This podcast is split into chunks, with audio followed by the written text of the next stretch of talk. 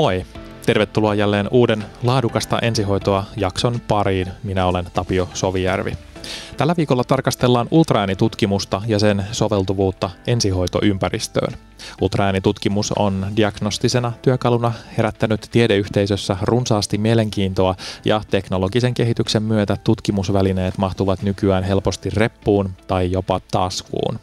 Pohditaan tänään, millaisiin tilanteisiin ultraäänitutkimus voisi ensihoitoympäristössä soveltua ja myös tilanteita, joissa siitä saattaa olla jopa suoranaista haittaa. Käydään myös läpi, minkälainen koulutus on tarpeen, jotta ultraäänitutkimuksia voi kentällä turvallisesti toteuttaa. Aiheesta on tänään kanssani etäyhteyden välityksellä keskustelemassa päivystyksellisten ultraäänitutkimusten ekspertti, joka on kouluttanut nelinumeroisen määrän terveydenhuollon ammattilaisia ultraäänitutkimuksen saloihin. Ossi Hannula on akuuttilääketieteen erikoislääkäri. Hän vastaa Jyväskylän sairaala Novan akuuttilääkäreiden koulutuksesta, sai hiljattain akuuttilääketieteen yhdistyksen apurahan ultraääniaiheiselle tutkimustyölleen ja parhaillaan tarkastusvaiheessa oleva väitöskirja käsittelee samaa teemaa. Tämän ohella hän pyörittää omaa ultraääni-koulutukseen keskittynyttä yritystään.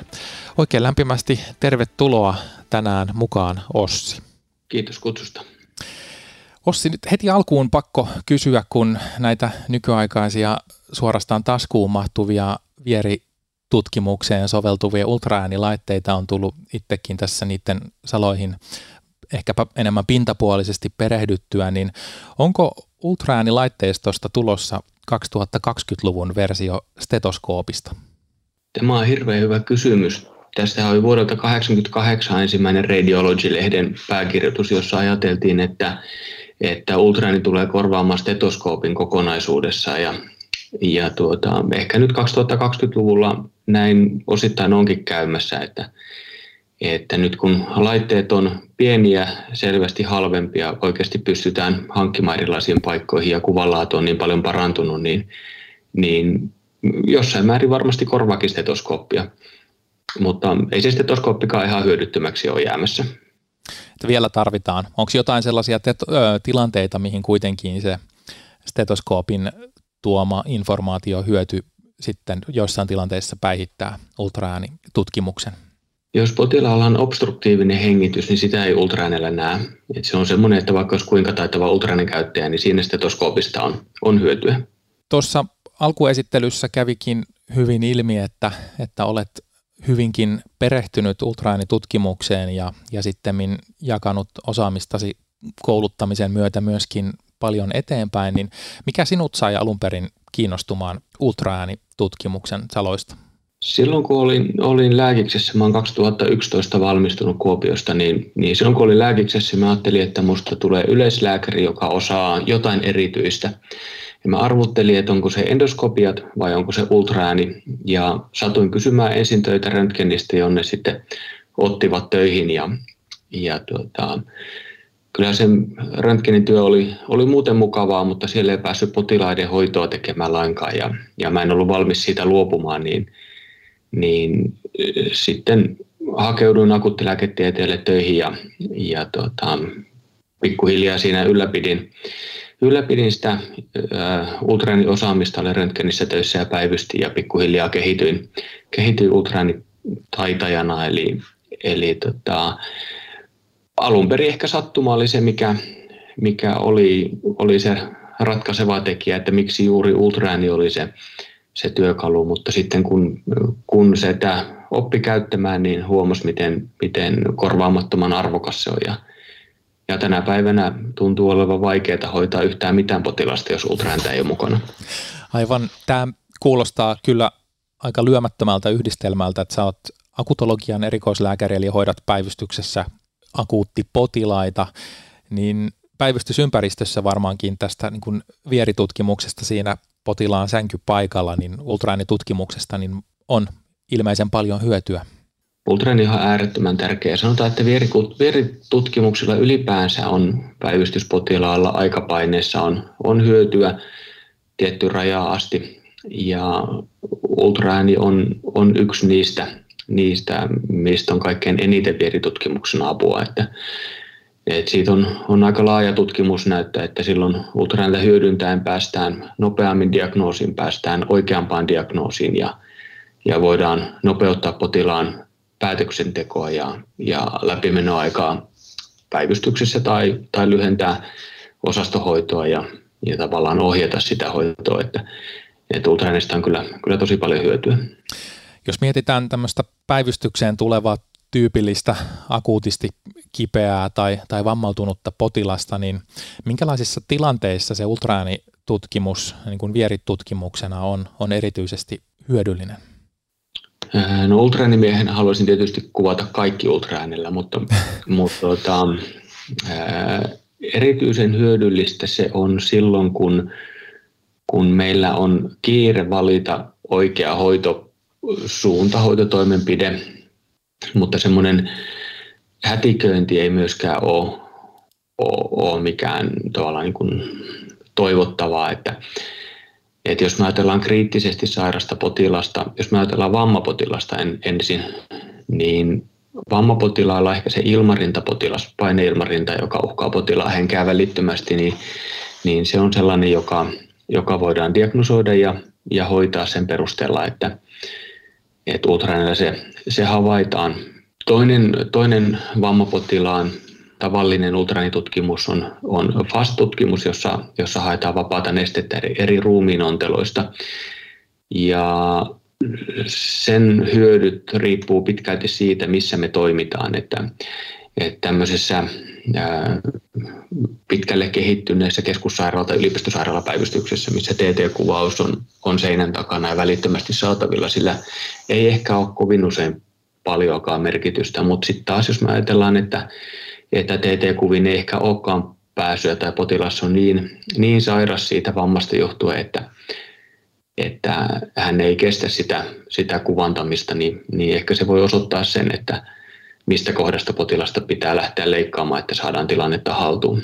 Sitten potilaat, jotka on kriittisesti sairaita muusta kuin, kuin vammasta johtuen, niin pystytään kyllä hyvinkin, hyvinkin esimerkiksi vatsaharta-aneurysma diagnosoimaan tai poissulkemaan ja, ja miettimään monenlaisia shokkiin johtavia, johtavia tautitiloja, joita pystytään sieltä joko, joko osoittamaan tai poissulkemaan ja, ja ainakin pystytään hyvin kaventamaan sitä, sitä diagnostiikkaa hyvinkin nopeasti, että päästään aloittamaan mieluummin oikea kuin, kuin joku muu hoito.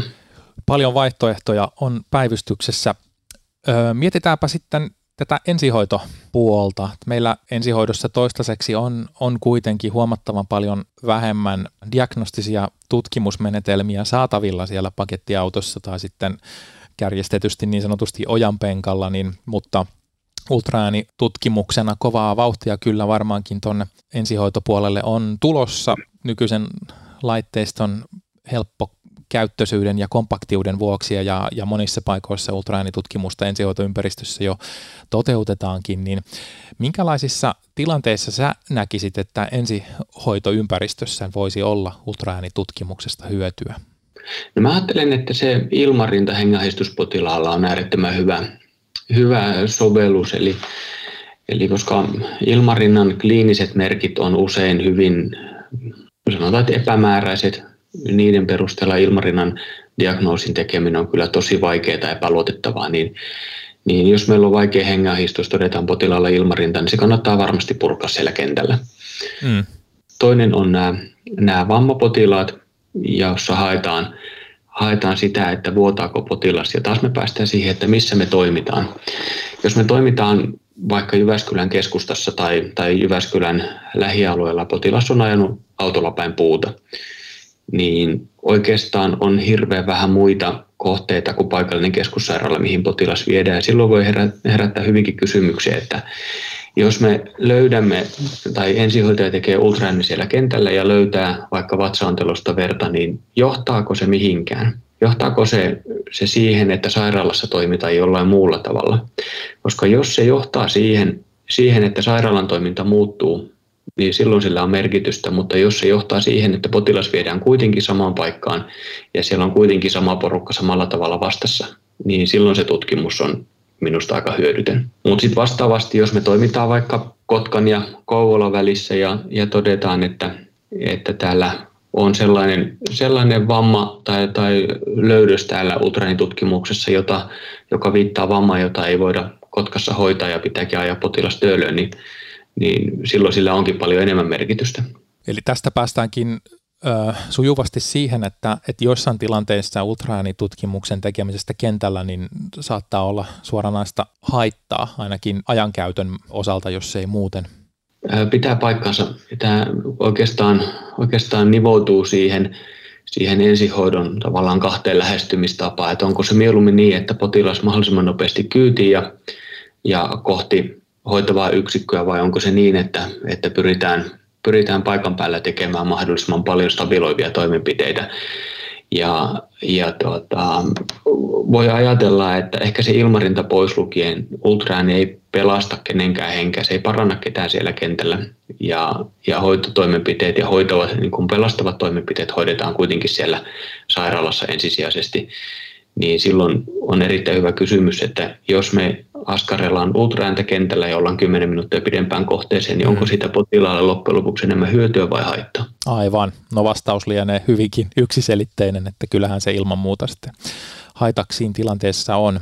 Se haittakin riippuu siitä, että, että missä me ollaan. Toisessa tilanteessa se 10 minuuttia ultraäänen käyttöä voi johtaa siihen, että potilas viedään oikeaan hoitopaikkaan, missä häntä pystytään hoitamaan eikä tehdä tehdä vaikka terveyskeskussairaalan kautta, kautta sitten koukkua, joka aiheuttaa paljon isomman viiveen ja haitan. Niin, hyvä, hyvä huomio sekin.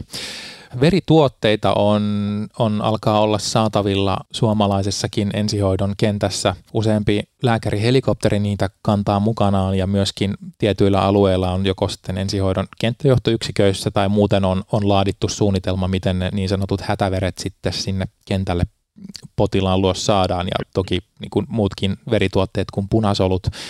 Koetko sä, että ultraäänitutkimuksesta voisi olla hyötyä siinä päätöksenteossa, että tarvitseeko tämä potilas hätäveriä jo kentällä vai, vai, vai onko edelleen se kliininen tutkimus ja muut, muut mittauslöydökset ja anamneesi sitten ratkaisevampi? Toi onkin hirveän hyvä kysymys. Jos me nähdään, että vaikka vatsaontelossa on paljon nestettä, potilas on vamma, vammapotilas, tai esimerkiksi todetaan, että että vatsa on akuutisti kipeä, siellä on, on kookas aneurysma ja, ja potilas on hemodynamisesti epästabiili, verenpaineet on matala, että hän on kuoleman riskissä välittömästi, niin voi olla, että, että se voisikin vaikuttaa siihen, että verituotteita kannattaisi antaa tai, tai ajaa tai lennättää sitten vastaan. Tuo on ihan hyvä, mm. hyvä ajatus pohdittavaksi.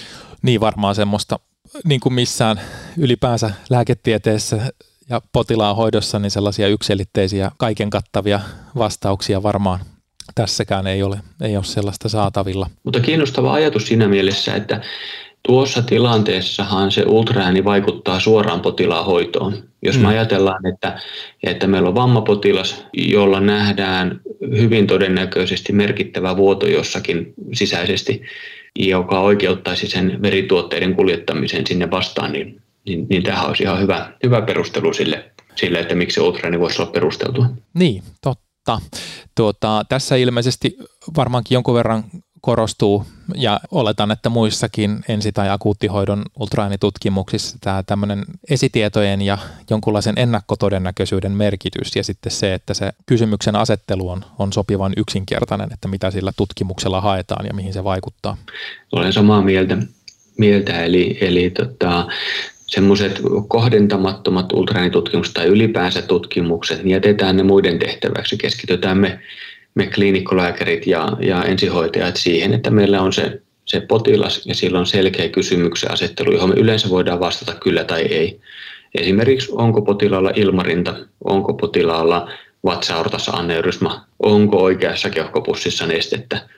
Mm. Ja jatkokysymyksenä voidaan esittää, että jos siellä on nestettä, onko se verta Yleensä me ei ultraäänellä pystytä siihen vastaamaan mitenkään aukottomasti, mutta siinä auttaa sitten se, se äh, tota, tarina, että miten, on, onko tämä esimerkiksi vammasta tullut tämä kylkikipu.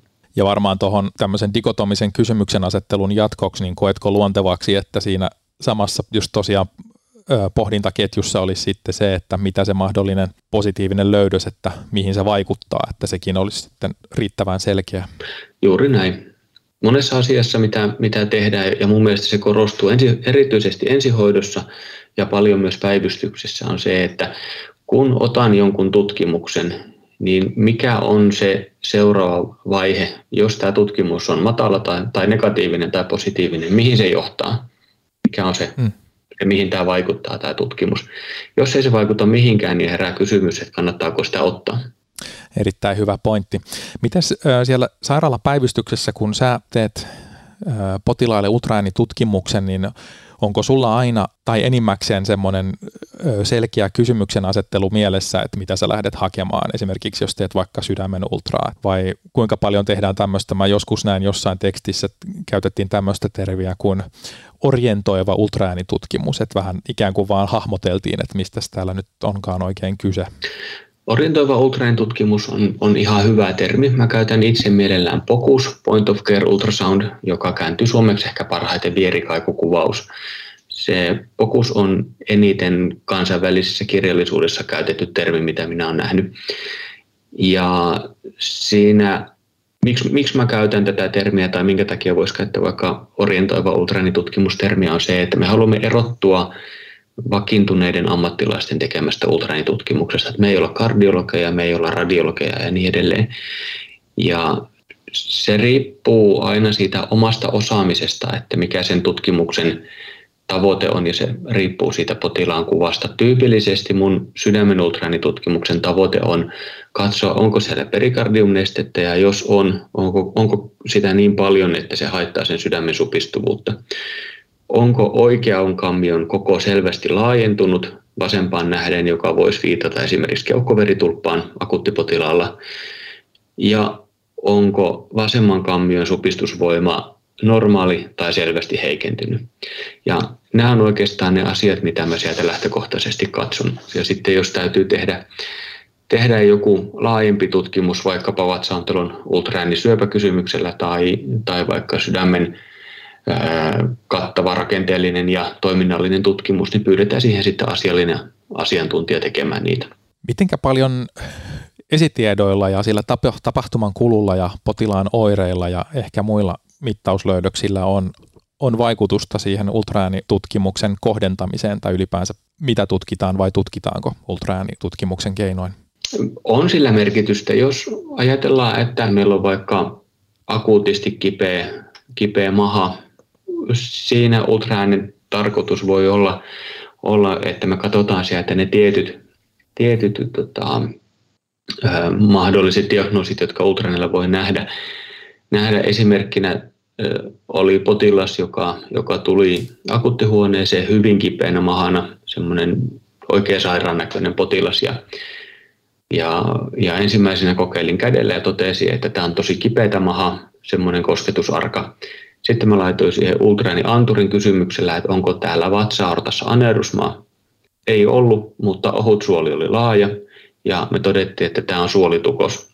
Ja sen ultraanin perusteella hän sai nenämahaletkun, joka tarkoitus oli ensisijaisesti purkaa sitä painetta sieltä, sieltä suolikanavasta ja siten auttaa sen suolen hyvinvointia ja helpottaa oireita potilas pääsi tietokonekuvaukseen sitten, sitten vähän myöhemmin, kun ruvettiin selvittää, että mistä se tukos johtuu. Mutta ensisijaisena tutkimusmenetelmänä, seulontamenetelmänä meillä oli kysymyksenä, että onko tämä aorta aneurysma, koska jos se on sitä, niin meidän täytyy kuvata se tietokonekuva välittömästi ja samalla soittaa jo leikkaussali, että varautukaa, että täältä tulee, tulee potilas, joka täytyy leikata heti eikä kolmen tunnin päästä.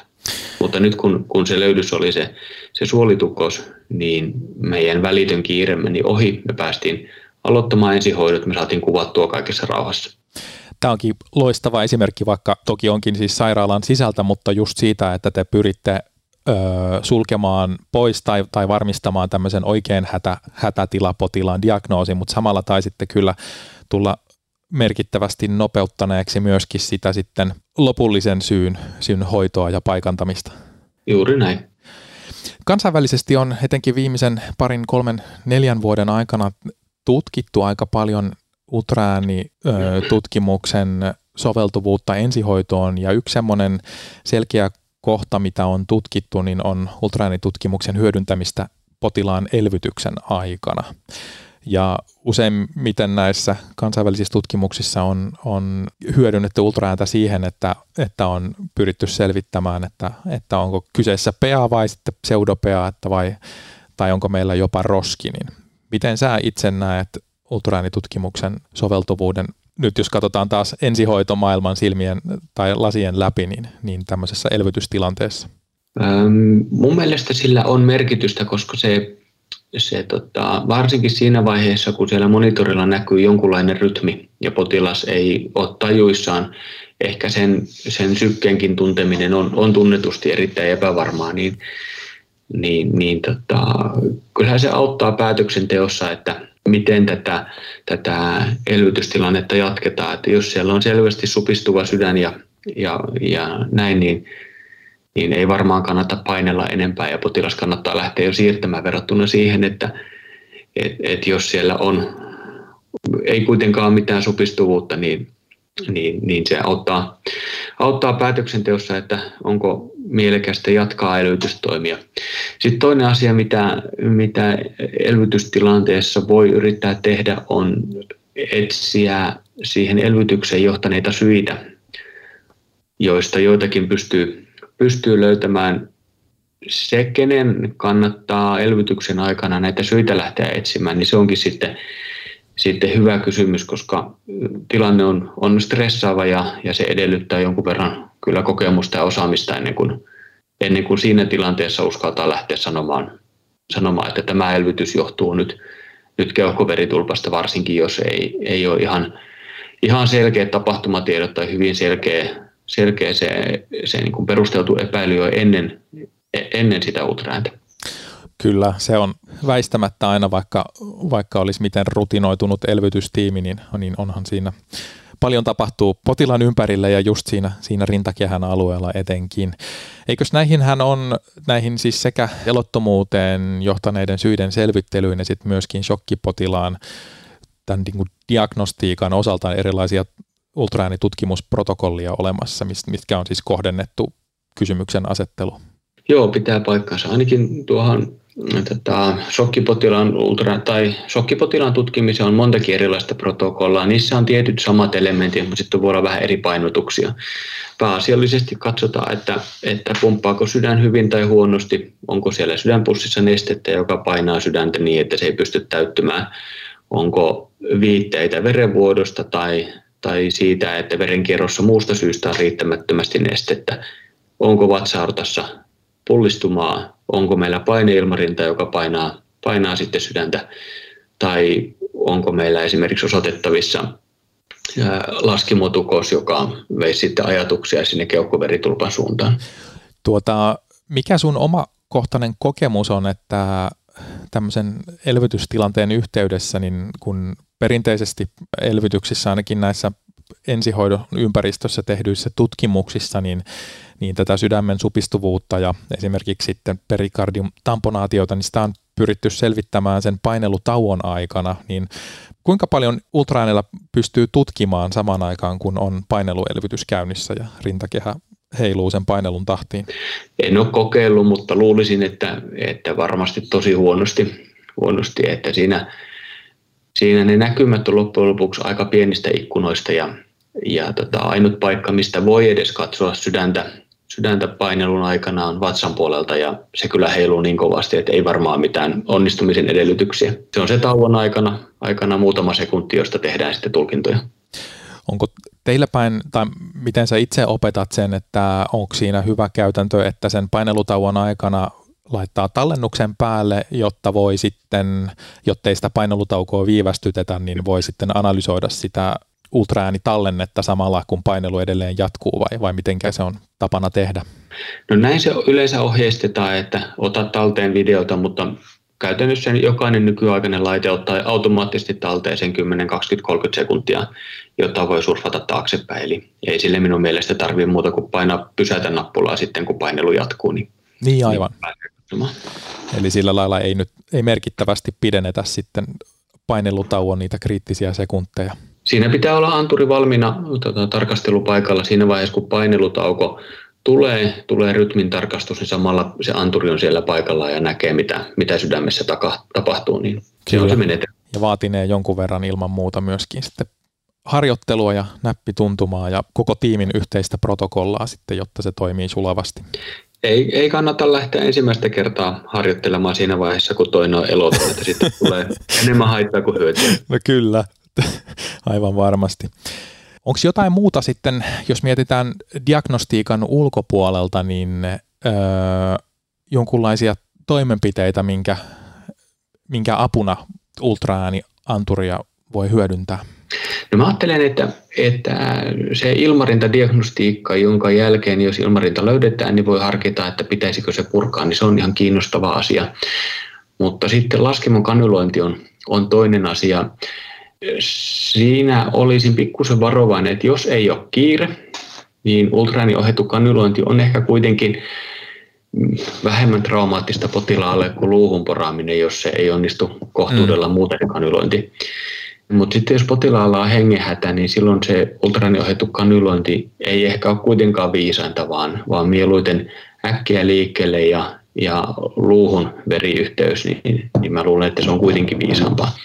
Mutta sitten toisaalta me nähdään aika paljon sellaisia potilaita, joille on ollut vaikea laittaa tippaa ensihoitoon kymmenkunta kertaa kanuloinut kohteessa ja matkalla, niin, niin siinä voi kysyä, että jos tämä on vaikeaa lähtökohtaisesti, pitäisikö siinä olla se ultraani apuna. Se on, se on sellainen, jota, jota voisi vois kyllä miettiä, mutta se edellyttää myös sitä, että sitä ultraaniohjattua kanulointia tekee säännöllisesti ja se on rutiinin omasta, että se ei ole ainoastaan kerran kuukaudessa silloin, kun muuten ei onnistu.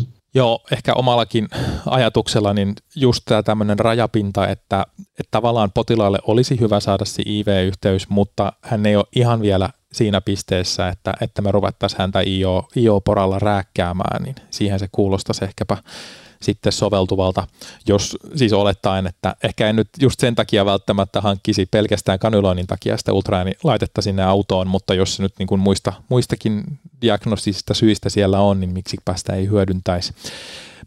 Mikä sun kokemus on kouluttajana, että kuinka paljon se on vaatinut toistoja, kun olet laskimoyhteyden kanulointia ultraääneohjatusti opettanut, niin minkälaisista toistomääristä puhutaan ennen kuin sen voi ajatella sitten niin kuin rutiinisti osaavansa?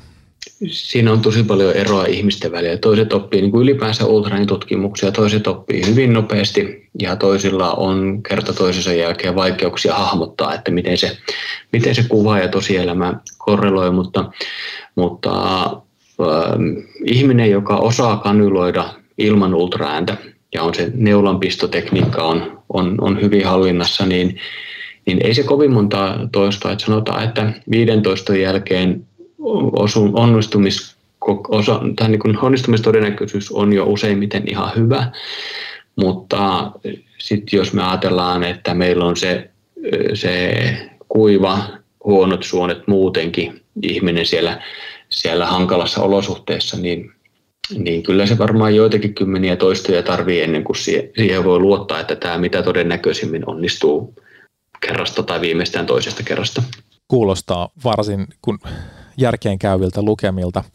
Mistä päästäänkin sitten sujuvasti tähän ö, koulutuksen tarpeeseen, jotta voi ultraäänitutkimuksia toteuttaa. Sä tutkit väitöskirjasi yhdessä osatutkimuksessa vierikaikukuvausta päivystyksellisessä kiireellisessä hoidossa ja, ja nimenomaan sitä, että miten suomalaiset akuuttilääkärit kokevat ö, tähän vierikaikukuvaukseen liittyvät taitonsa, niin siinä selvitettiin näiden toistojen määrää. Oliko siinä havaittavissa jotenkin yhteyttä siihen, että mitä, miten he kokivat sen oman osaamisensa?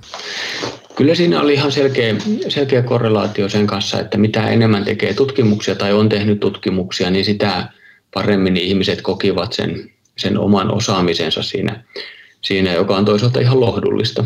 Mm. Eli, eli tota, kokemuksen myötä myös se koettu osaaminen kasvaa. Ja me tehtiin tästä myös sitten analyysiä siitä, että, että kuinka monta toistoa eri tutkimuksia täytyy tehdä, jotta ihminen kokee osaavansa hyvin. Ja tutkimuskohdetta riippuen riippuen tämä hyvän koetun osaamisen kynnysarvo oli siinä 12-35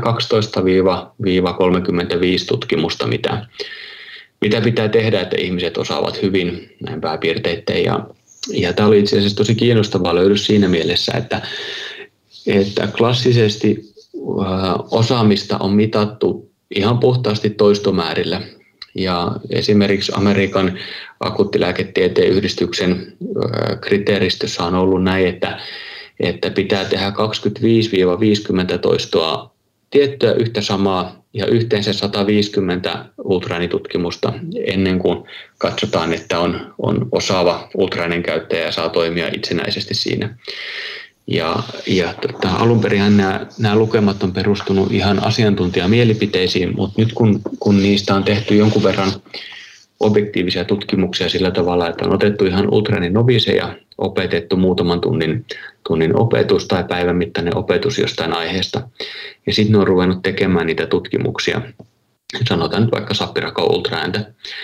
Ja ne tutkimukset on nauhoitettu ja katsottu, että, että jos on tehnyt yhden tutkimuksen, mikä sen, sen tutkimuksen laatu on 2, 3, 5, 10, 15 niin edelleen, että missä vaiheessa keskimäärin ihmisillä tulee, tulee semmoinen riittävän hyvä osaaminen näin niin kuin sivusta arvioituna, niin ne on ollut siellä 20-30 ne, ne kynnysarvot noin karkeasti.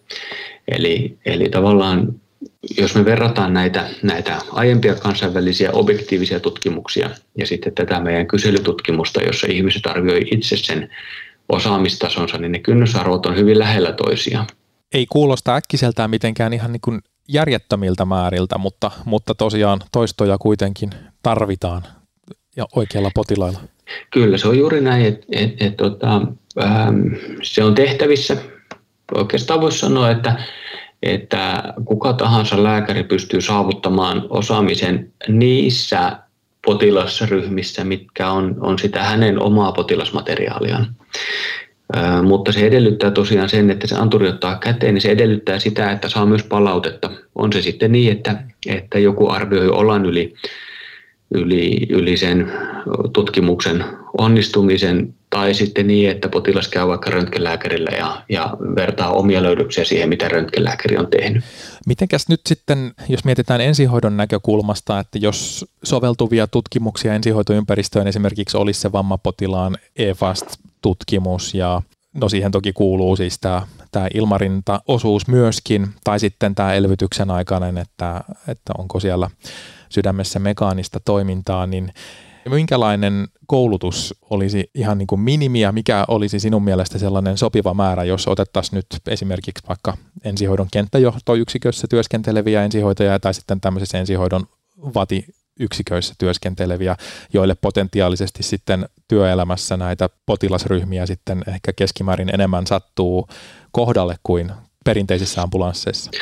Mun mielestä sanoit tuossa sen oleellisen asian, eli jokaisen ensihoitajan ei pidä lähteä käyttämään ultrainta kaikille potilaille, mutta, mutta sitten kun meillä on näitä ensihoitajaryhmiä, niin kuin just, just nämä vaativan tilanteen ensihoitajat tai kenttäjohtajat, jotka lähtökohtaisesti kohtaa vain kriittisesti sairaita tai, tai se on tavoite, niin, niin, niin he olisivat varmaan se kohderyhmä, joka, joka ensihoitajista nimenomaan voisi olla, olla, olla tota, järkevintä kouluttaa ultrainen käyttöön. Mä ajattelen näin, että EFAST haetaan ilmarintaa vapaata nestettä eri ruumionteloista elvytyksen aikainen ultraääni, eli onko siellä sydämessä mekaanista toimintaa, ja vatsa mä ottaisin siihen mukaan, ja jos me on puhuttu sitä kanyloinnista, niin, niin, niin siihen se, se vielä, vielä toimenpiteenä, niin näihin riittää hyvin yhden päivän koulutus, jotta saa sen perustiedon ja taidon. Sitä voi ajatella vähän niin kuin ajokorttina siinä mielessä, että silloin tiedät, mitä lähdet harjoittelemaan ja mm. mitä lähdet tekemään. Eli se edellyttää sen, että, että ihmisen täytyy harjoitella sen jälkeen ja hänen täytyy saada palautetta siitä, siitä harjoittelusta. Eli, eli mikä se on sitten se, se niin kuin muoto, miten harjoittelu järjestetään, onko se niin, että käydään, käydään vaikka päivystyksessä harjoittelemassa tai, tai mikä se on se keino? Ja mistä se saadaan se palaute, onko se niin, että, että katsotaan ola yli, yli ja, ja sitten, tai vaihtoehtoisesti mennään vaikka röntgenlääkärin perään, perään katsomaan, niin, niin, niin, se on se toinen asia. Mutta se itse, itse tavallaan se mm, niin kuin teoria ja, ja käytännön ohjattu harjoittelu, niin, niin yhdessä päivässä ehtii nämä asiat kyllä opettaa. Eli ei, ei siinä mielessä, kun on, on rajatusti ja, ja tarkkaan valikoitu ne, ne tutkimusprotokollat ja kohdennetut niin kuin kysymyksen asettelut, niin ei mitenkään ajallisesti ja sitä kautta tietysti taloudellisestikaan mahdoton urakka. Me puhuttiin sun kanssa ennen, ennen tämän jakson äänitystä sitä, näitä erilaisia nykytekniikan suomia vaihtoehtoja, että monissa järjestelmissä esimerkiksi ne vaikka kentällä tehdyt ultraääni vieritutkimukset, niin ne, me, ne videoklipit menee suoraan pilvipalveluun, niin voisiko se olla tämmöinen laadun varmistus ja kehitystyöväline, että, että joku ekspertti sitten analysoi ne esimerkiksi näiden valikoitujen ensihoitajien tekemät ultraäänitutkimukset? Ihan varmasti ja, ja, ja tota, jos me mietitään hoitajan työtä ylipäänsä ja hoitajan koulutusta, siellä on paljon erilaista arviointia ja, ja luvan saamista eri toimenpiteisiin ja, ja siihen kulttuuriin varmasti tämä, tämä, että nauhoita kaikki tutkimuksesi ja, ja ohjaava tai, tai no vaikka ohjaava lääkäri sitten kuittaa, että on samaa mieltä, niin se on, se on varmasti niin kuin opin ja työky- tai taidon ylläpidon kannalta hyödyksi. Öö, voiko näissä olla nyt ultraanitutkimukseen liittyviä rajoitteita, että kuvantaminen sehän on jossain määrin samanlaista hahmon tunnistusta kuin esimerkiksi röntgenkuvien tulkinta tai EKGn tulkinta, mutta verrattuna EKG, johon, johon on jo, jo iät ja ajat on ollut mahdollista kentältä lähettää se 12 tai 15 kanavainen EKG sitten muualle tulkittavaksi, niin se on kuitenkin aina pitkälti tietyllä tapaa standardoitu, olettaen, että ne lätkät on kurinalaisesti liimattu oikeille paikoille, niin mainitsit ennen tämän jakson äänitystä, että ultraäänit anturi kuitenkin aina vähän riippuu, että kenen kädessä se on ja miten se on sijoiteltu, niin voiko siinä olla jotain nyt sitten rajoitteita, jos mietitään tämmöistä niin kuin etäanalysointia? Kyllä hyvinkin voi olla, olla rajoitteita, eli, eli tota, jos nyt mietin vaikka sitä, että nuori lääkäri pyytää, että tuutko auttaa muuten ultranen kanssa, niin useimmiten pystyy sanomaan ola yli jotain, mutta on aika tavallista, että tekee mieli ottaa se anturi omaan käteen ja vähän kääntää mm. sitä kuvaa, että minä saan semmoisen kuvan kuin minä haluan. Ja jos me toimitaan etänä, niin silloin sitä, se etäihminen ei pysty kääntämään sitä anturia millään tavalla. Eli Eli vaikka me ajatellaan, että, että kuvan tulkinnassa me saataisiin apua sieltä etä, etäyhteyden kautta, niin sen kuvan saamisessa sieltä ei tule apua. Ja toisaalta me tiedetään, että, että osalla potilaista sen itse kuvan saaminenkin on äärettömän vaikeaa, vaikka olisi kuinka taitava. Kyllä. No nyt me on mietitty tässä tätä ultraäänen soveltuvuutta ensihoitajan näppeihin, ehkä siis VATI tai, tai ensihoidon kenttäjohtoyksikössä, mutta joka tapauksessa kuitenkin valikoidusti ja kohdennetusti. Mutta se me tiedetään, että, että on olemassa tietyt yksiköt, jotka kohtaa pelkästään niitä kaikkein kipeämpiä potilaita, eli, eli ensihoidon lääkäriyksiköt, joko kopterilla tai maayksiköllä, ja heillä on vielä vähän enemmän lääkkeitä ja välineitä, ja tietysti koulutuskin on toisenlainen, niin minkälaisena sä koet, että ultraäänitutkimus voisi olla hyödyksi sitten diagnostisessa tai muussa mielessä sitten näin, ää, lääkäriyksikön käsissä?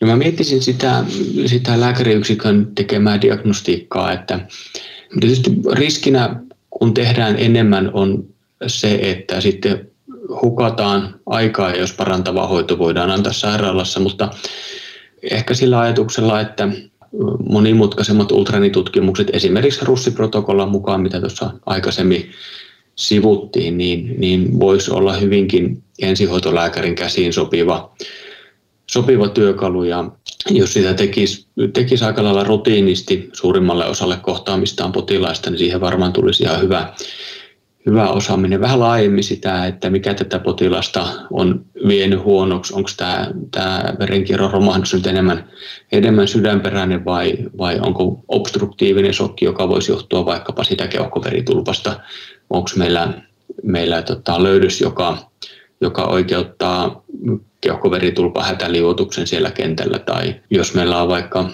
vaikka sepsikseen sopiva löydös ja, ja siinä tutkimuksen ohessa nähdään keuhkosta keuhkokuumeeseen sopiva, sopiva muutos, niin, niin sikäli kun antibioottia on mukana, niin, niin sellaista voi, voi niin kuin perustellummin miettiä siellä, siellä aloitettavaksi. Mutta ennen kaikkea se, se sokin vähän tarkempi luokittelu voi, voi joissain tapauksissa johtaa, johtaa sitä varhaisemmin aloitettuun oikeaan hoitoon. Ja tässäkin ilmeisesti korostuu se, että, että mitä sillä haetaan, että onko tulosten perusteella mahdollista myöskin jotain konkreettista sitten tehdä jo, jo kentällä potilaan voinnin Juuri parantamiseksi. Näin. Juuri näin, eli, eli ei pidä lähteä tekemään ultraääntä vaan sen takia, että, että laite on hankittu, vaan se, että sillä haetaan jotain muutosta siihen potilaan, potilaan hoitotoimenpiteisiin. On se sitten kuljetuspaikka tai joku välittömästi tai matkalla tehtävä hoitotoimenpide. Hyvä huomio ja, ja toki tämä pätee kaikkeen tuota, kliiniseen toimintaan, että ei, ei pelkästä tutkimisen tai tekemisen ilosta, mutta hyvä pitää tässäkin yhteydessä mielessä. Tuota, nyt kun varmasti monella sitten heräsi mielenkiinto kouluttautua ultraäänitutkimuksen tekemiseen, niin äh, sulla on itselläsi sun Ultramestarit-niminen yritys järjestää ultraäänitutkimuksiin koulutustilaisuuksia ja koulutuskursseja ja paketteja, niin, niin kenelle nämä teidän järjestämät kurssit on, on suunnattu ja mitä teidän kursseilla käydään läpi? No se, mitä käydään läpi, riippuu aina siitä kohderyhmästä, että et, et, tota, pääasiallisesti osallistujat on ollut lääkäreitä, jonkun verran on ensihoitajia ollut mukana ja, ja esimerkiksi joissakin vaikkapa Finnem-kongressi mukana on ollut, ollut paljonkin ensihoitajia mukana. Me voidaan opettaa sitä, mitä on puhuttu tänään ensihoidossa tarvittavista, eli, eli se EFAST ja AORTA, tämän tyyppisiä asioita tai me voidaan opettaa russiprotokollaa, tai me voidaan opettaa palliatiivisen lääkärin tarvitsemia taitoja, tai mikä sitten, sitten nimenomaan sille kohderyhmälle, joka on, on kurssille tulossa, on, on, on tärkeintä. Eli, eli ei ole mielekästä opettaa kaikille kaikkea, vaan, vaan kohdentaa se oppisen tarpeen mukaisesti.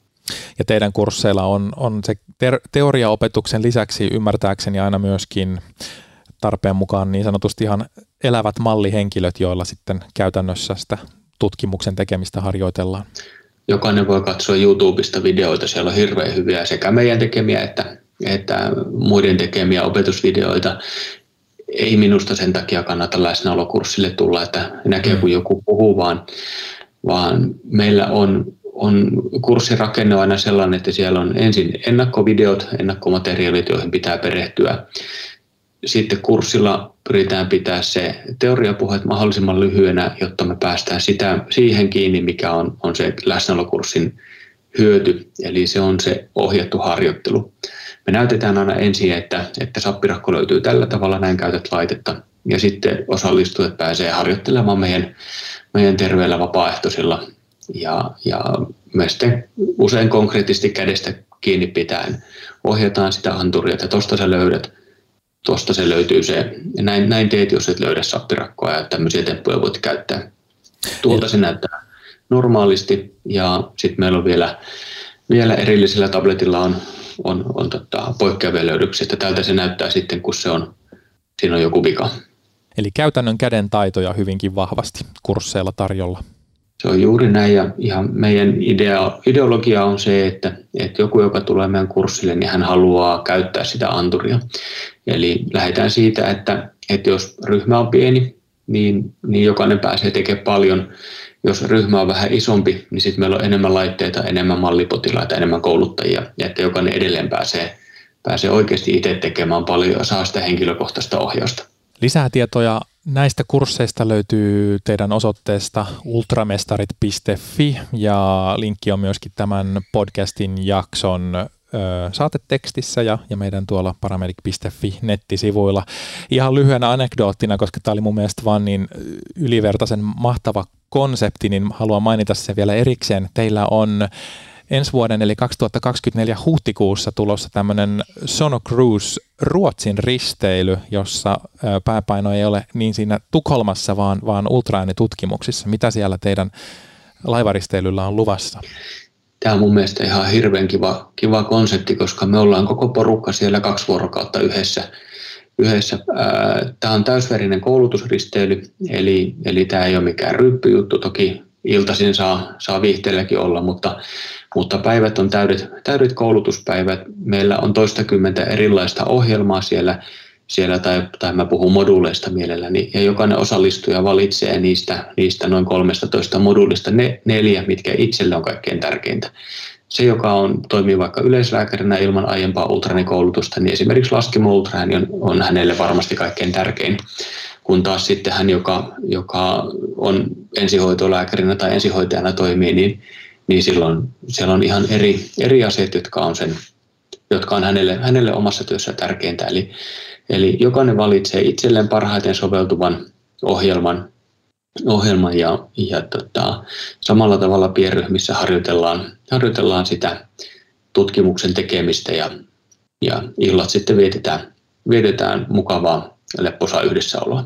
Eli vielä kerkiä laittaa hakemuksen vetämään niin, niin kotona kuin työpaikalla, niin pääsee huhtikuussa sitten ultraääniristelylle mukaan. Ihan huikea konsepti.